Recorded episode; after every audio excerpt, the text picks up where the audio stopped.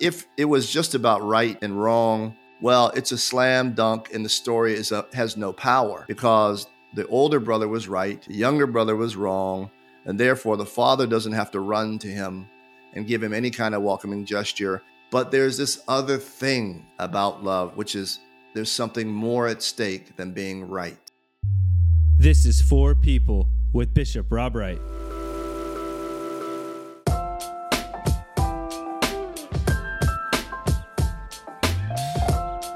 Welcome to For People with Bishop Rob Wright. I'm your host, Melissa Rao, and this is a conversation inspired by Bishop Wright's For Faith weekly devotion sent out every Friday. You can find a link to this week's For Faith and a link to subscribe in the episode's description. Um, during Lent, Bishop Wright is doing a video series called Growing in the Wilderness. You can check that out at episcopalatlanta.org. Hey, Bishop.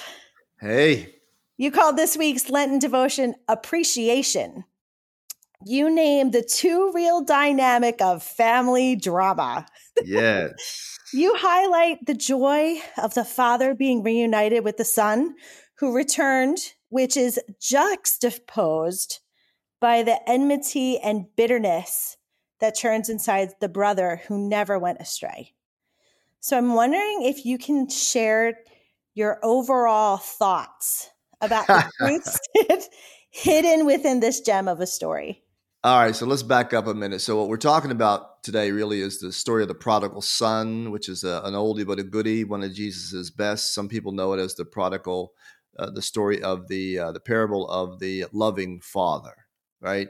And uh, you know, even secular society, you know, has some sense of what the prodigal son story is all about. It's a it's a kid who, who goes out and squanders the money and ends up in a brothel and the famine comes and blows the doors off of his life and he ends up being a hired hand and even eating with pigs which was a terrible thing for a young jewish boy.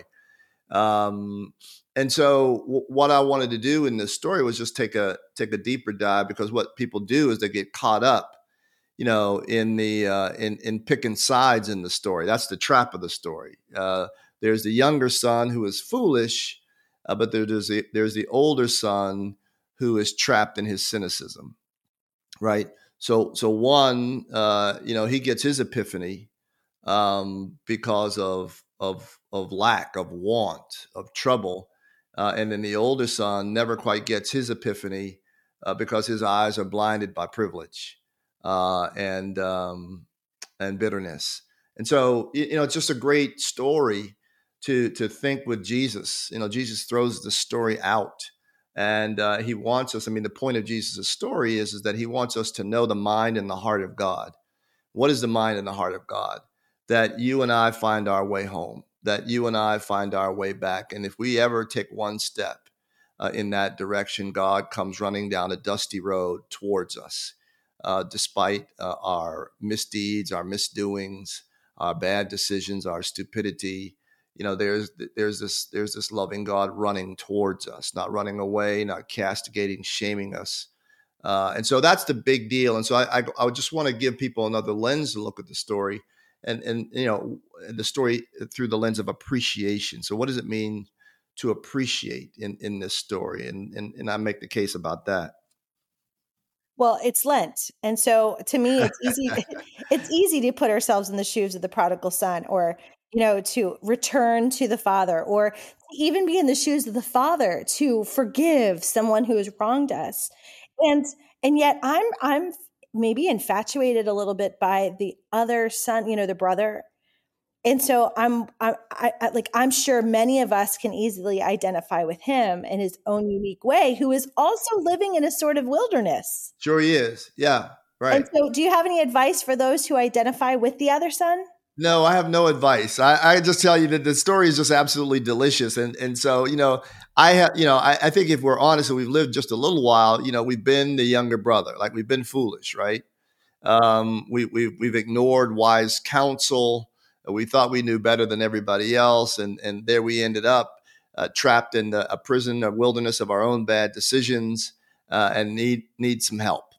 Um, and so that's the one brother. And then we, some of us, and I have been as well. I have been the the the, the faithful, rule keeping, keeping it between the lanes older brother, you know, who who you know gets up early and goes to bed late. I have been I have been that dude who also wonders why in the hell other people can't get their stuff together. And if they were a little bit more like me, oh, wouldn't the world be better? And so I know I'm not the only one who who has had those thoughts in the family, in the marriage, uh, at the office. Uh, you know, the older brother speaks in terms of them and those. And, uh, uh, you know, even in this story, the older brother says to his father about his younger brother, your son, which is that, which is a, a, an interesting move, isn't it? Uh, because he is disassociating himself uh, with his brother. And it's really interesting that the father doesn't let him get away with that. Uh, and so when the older brother, in his bitterness, uh, realizes that a party is going to be thrown for the younger brother and that he gets jewelry and a new pair of shoes, you know, and a barbecue in his honor, right? Lavish party. Uh, this just uh, throws the older son, you know, just sort of, you know, out into to the stratosphere. And uh, he says, you know, your son, your son lived, uh, you know, in, in desolate living. Your son, you know, mixed it up with prostitutes. Your son did all that Of course, the, old, the father says to him, Your brother was lost and now is found. And so, you know, number one, the, the, you know, part of the genius of the father in this story is, is that he's trying to help the older brother appreciate the bond of being a sibling, right? Uh, the the irreducible bond of being sibling, and so that is true for us in my in my own in our own lives with our, own siblings but it's also true true in terms of the human family, in that we're all actually siblings, and in any distancing we want to do for any good reason that we can come up with is really at odds with the mind of God. And so while we have a real good reason to say this or that, or you know, or they've hurt me, or they've disappointed me, and all that is legitimate. You know, the older brother's pain, his bitterness is understandable and legitimate but he gets stuck there. You know, the younger foolish brother at least finds his way back from the pig trough and he gets an epiphany. He's open to, he's, he's made to be open. Uh, and the limit of the parable, the limit of the parable is, is that uh, we don't know what happens after the banquet. We don't know what happens to the older son's heart after the father helps the older brother understand that, hey, man, this guy's made terrible choices. I don't know, Bishop. I kind of feel like I don't. I, this is maybe a little bit meta. so, Go for it.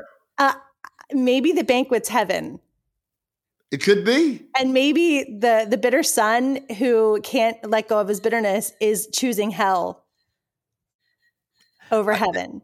I, I, I like I like uh, I like how you're working on it. I like how you're working on it. And and and isn't that what we say about heaven, right? I mean, I've preached enough funerals to be able to say we we do say that. We do say that there is this um, wonderful banquet that is prepared for us, right? We will be re- reunited with those we love, and uh, you know, and we will be in near and dear presence of God, in the welcoming arms of God.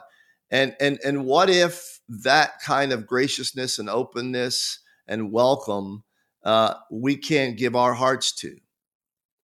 And what and what if we end up getting stuck in, you know, not a fiery pit in some sort of meta universe, but you know, maybe the fiery pit of our own sort of pride and judgmental uh, you know nature i think you know i think a lot about heaven and hell and you know one of the things that i think i know now is is that hell then can't be any worse than hell now of our own isolation, our own brokenness, enmity. Uh, I've seen family strife close up.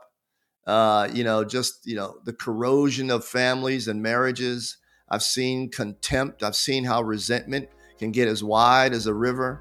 I mean, hell can't be any worse than that. All right, friends, we'll be right back after a short break. Hi, listeners. This is your producer, Easton Davis, thanking you for listening to For People, a space of digital evangelism. We are in the final week of Growing in the Wilderness, a five part series with Bishop Wright. We encourage you to watch each week with a friend and download the reflection guide to take a deeper dive. Join us in keeping a holy Lent. And now back to for people. Welcome back to For People. Um, Bishop, I have a banned phrase in my household. Like, my children are not allowed to utter the words, that's not fair. because I feel like I've tried to teach them that fair is often subjective and it's rooted in comparing, which might very well be uh, the catalyst for coveting. And so I'm wondering if you have any insights about ways people might recognize when they are falling into the trap of playing the comparison game?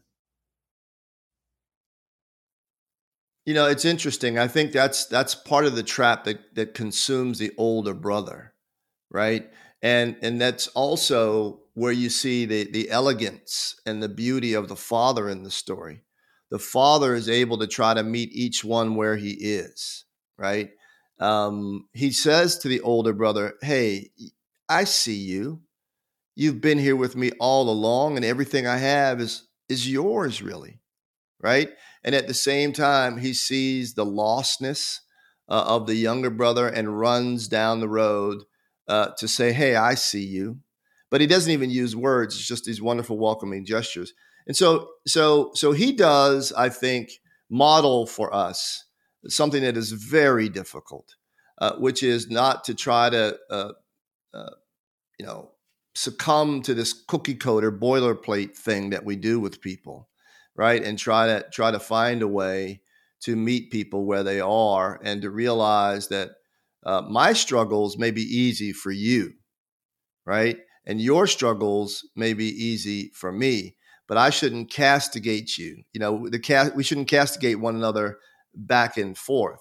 And so he does that, and it, and at the same time, what the father does in this notion of the two sons uh, is is that he makes us know that there's something more at stake uh, than to be right. And I think that that's sometimes where the problem gets to for us is is that we put the ultimate bar on uh, if we're right, right? And uh, there are many ma- marriages that have uh, that have uh, that have ended, and uh, there's a lot of enmity in families when when the bar, the gold standard is is rightness. And what Jesus comes to tell us and uh, and model for us uh, is there is another bar uh, for us that is above uh, being right. It's, it's, not that we have any problem with being being right. It's just that, that it is not the top of the mountain. Uh, why do we know that? Well, we, we know that because the Bible tells us when we were uh, yet in our sins, Jesus came to us. So if it would have been about rightness, there's no such thing as grace, right? There's no such thing as unconditional love. When Jesus has a conversation with the thief on the cross, is that about rightness?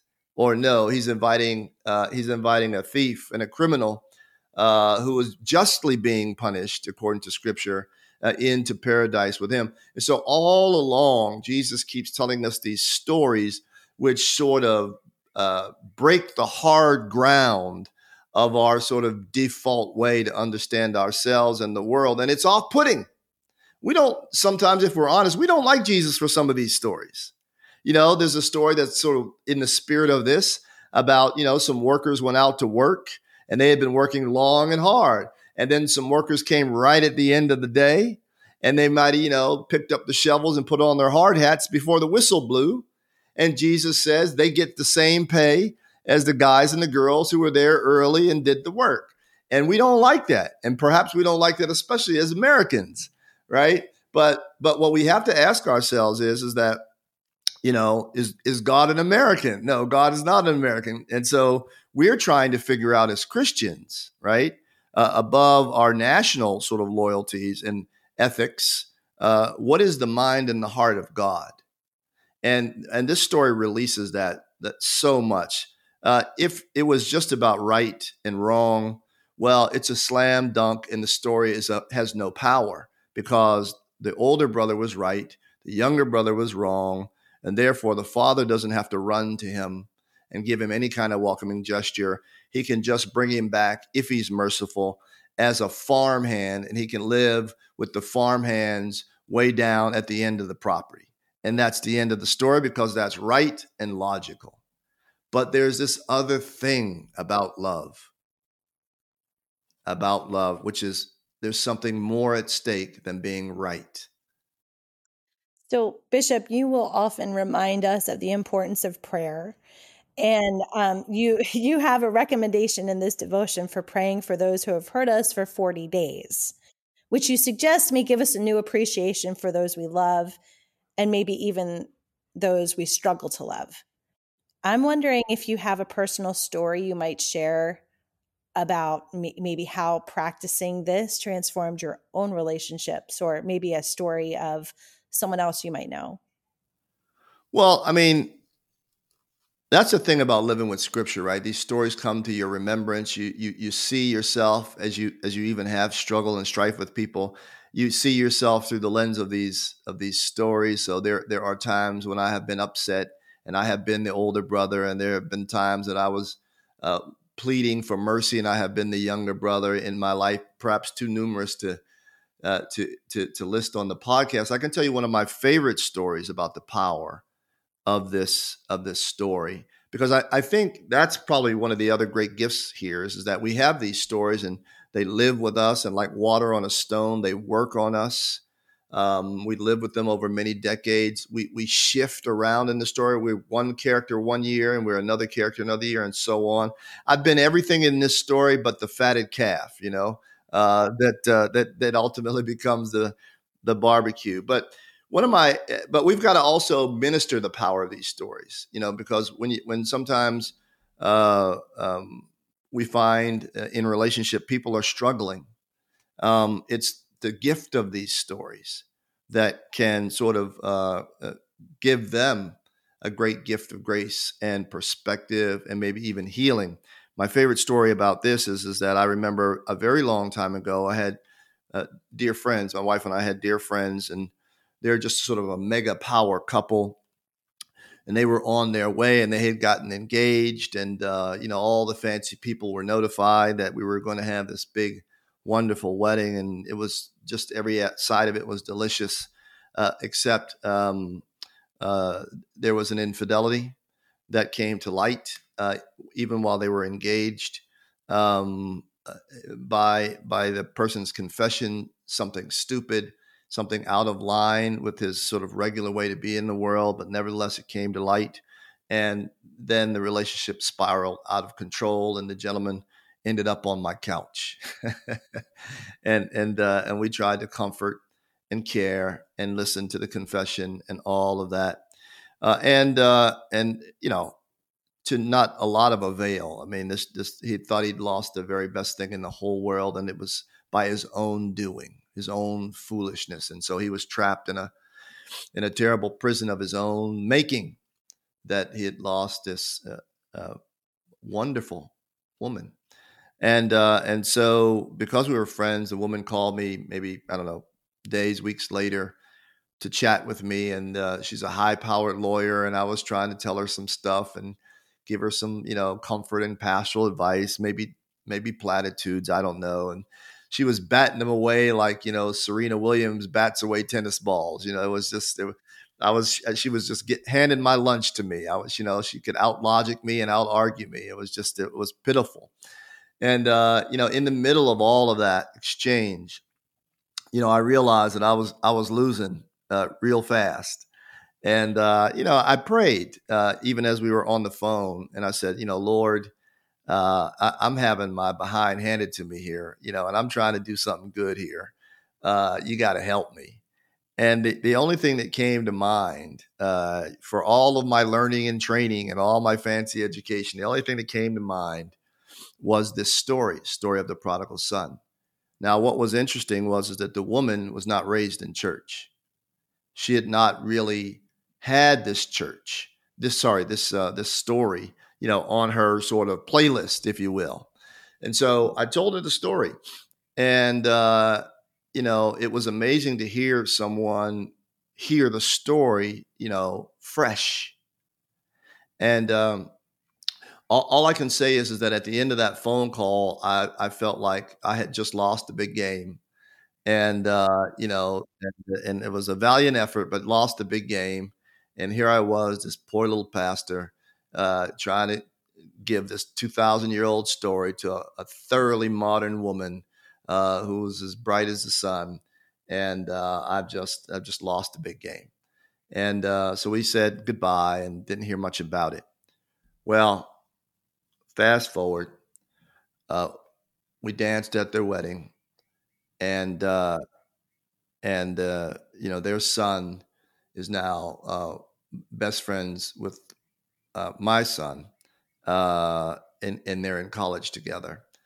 Um, the, the point being, the point being, somehow in the power of the story both of them found a way back. And, uh, you know, when logic wouldn't do it, um, you know, and dry reasoning wouldn't do it, and certainly being right wouldn't do it. Uh, somehow, in this dramatic story that Jesus tells about about somebody who got it all wrong, and somebody whose heart was big enough to accept you even when you're wrong, uh, made a difference in their real life. And so I, I tell that story uh, when when I get around to talking about this story of Jesus, because in the real world, these stories still matter. These these real these stories are still generative. They are still healing. They are still uh, aspirational for us. At some sometimes sometimes they're uh, they produce conflict in our souls.